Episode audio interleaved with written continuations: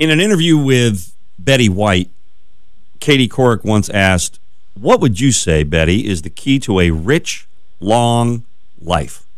Well, Betty White lived a rich, long life, so sure we'll find out what she said to Katie Couric as John and Nancy are still talking.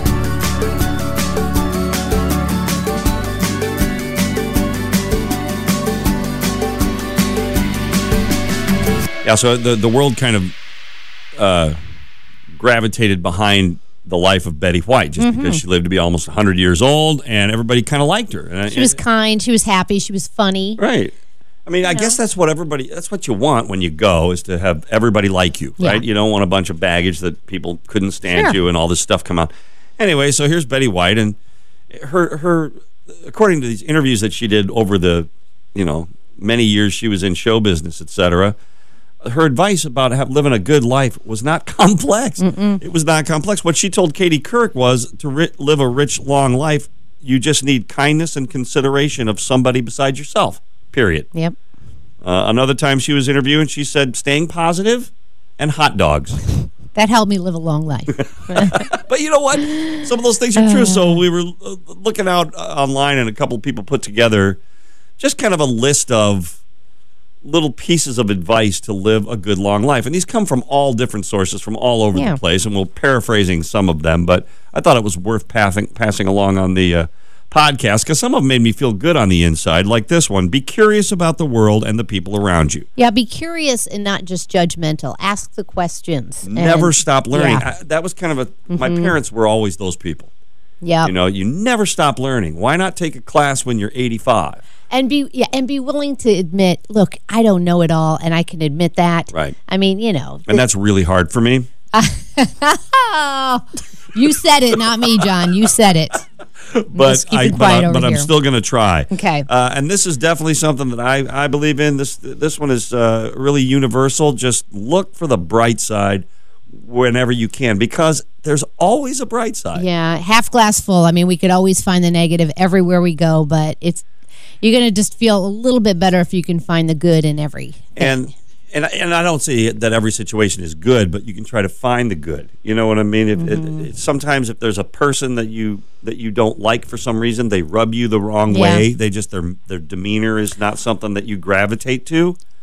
Something about what they're doing is okay. Well, and if you're just constantly focusing on the negative, there is a negative energy around you, and you're going to bring people down. And I believe that. You know what I mean? It's what kind of energy is around you, and so if you can kind of stay focused on the positive, you're going to give off that positive energy. So we want to be more like Betty, right? And we want to live a rich, full life, and then have people not say bad things about us when we die. And this one I think is absolutely essential. If you want to live a good life, it's not making money, it's not even working hard. Those are obviously things that you need to do to survive, but find something you love to do that you do not get paid to do and that you are not on a schedule to do. It's your hobby. Do you cook? Do you travel? Do you read? Do you play a musical instrument? Play video games even. I mean, it brings you joy. You don't have to do it. You only do it because you want to. My daughter is an excellent artist. I mean, excellent artist. Like, you see some of I've shown you some of her sketches, right? And you sit there and you go, that's really great. The first reaction to a parent when that talent starts to come out is, how can we get you to school to make that your living? Right. You know, how can you? And my daughter's always been, I just do that to relax. She doesn't want to do it. I don't want to go to school and do it. I don't want to do it professionally. She goes, it would ruin it for me if I was on deadlines all the time and had to get paid to do that. I wouldn't enjoy it, and it wouldn't be as fulfilling. And that's a really important element. And it also means that she's wiser than I am. See, you don't know everything, John. Oh, dang it. This is also something I truly believe. And a lot of people think it sounds like a paradox, but I believe this. Allow yourself some vices. You know what? If you like to gamble a little bit. In moderation. That's everything what I mean. In moderation. I'm not saying get excessive. It's like the old adage is, gambling's only an addiction if you're losing. You know, when you're winning, everybody loves it.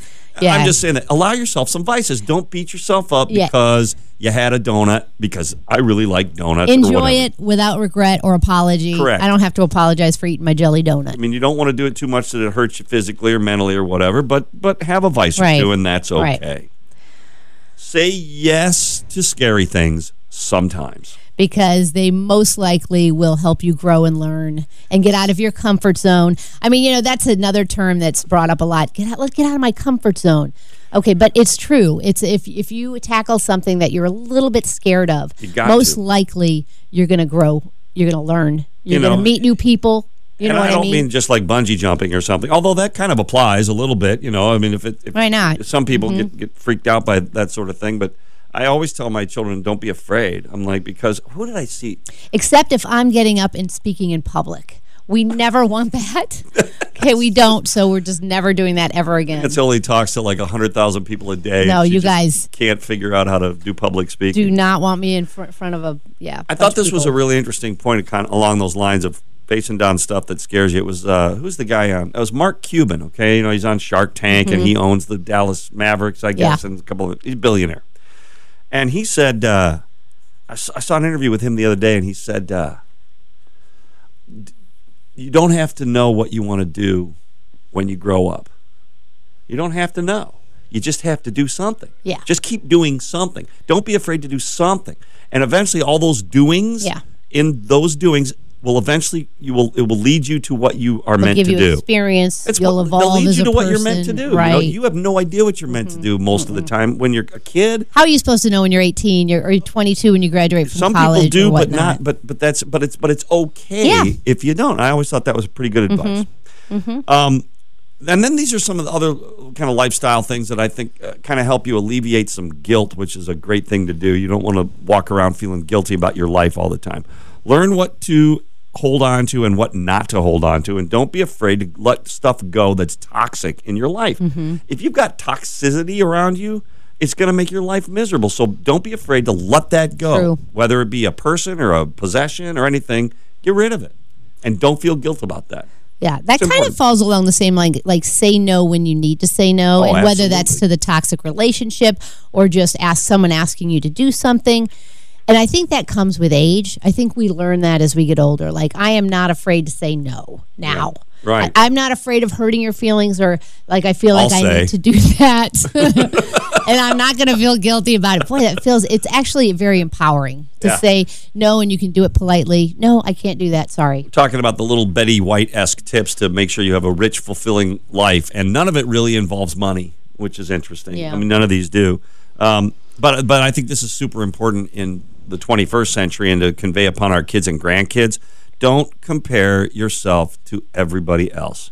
Don't compare your life to everybody else, and in particularly online, because I'm telling you right now, the online lives it's are all not, a it's fake, or it's just the best of. Exactly. It's the best of real. Exactly. And you know, it's like, wow, those people have no problems, and they're always beautiful, and they dance well, and I'm not that. Because frankly, the only thing we're going to post online, or most people, are the good things happening in our life. Correct. We're not going to burden others with the bad things or the sad things or the deaths, or you know what I mean? It's self-promotion, and that's okay. There's nothing wrong with that. Well, no, I just like to do it because I like to share happy, I'll just share happy things online. I won't share sad things. But you don't see the dark side of the people that are going through the exact same things you are. Right, and people call that fake, but I just say, why would I want to put out all my dirty laundry or my sadness out there? Or watch it. Or watch it. I prefer to watch you dance when you're beautiful. There, I said it. Yeah. Are you talking to me or just in general? Just in general. This is a pretty no-brainer. Give what you can without expecting or needing anything in return. That's just basic, decent human kindness. That's an important one. And then this is just a really great little passage here, and I think it's a perfect place to wrap this one up, of just little life advice to have a good, rich, fulfilling life. And this is a great in a nutshell. Laugh when you can. Take every opportunity to laugh, right? Cry when you need to. Sounds like is that a Dan Fogelberg song? Crying is allowed. Crying is allowed here. Crying is allowed. Yep. Remember what you can and forget what you need to. Forget about stuff. Let it go. You know what I mean? You don't have to obsess over everything. And according to this particular article we were reading, you should always Order the French fries instead of the side salad with your entree every chance you get. Done and done. I'll have extra fries, please. How about some onion rings, too? Well, here's to a rich and fulfilling life, which we have a great part because of people who check out this podcast and beyond, because if you're still listening, we'll keep talking. I hope you have a rich and fulfilling life. See you next time. Bye.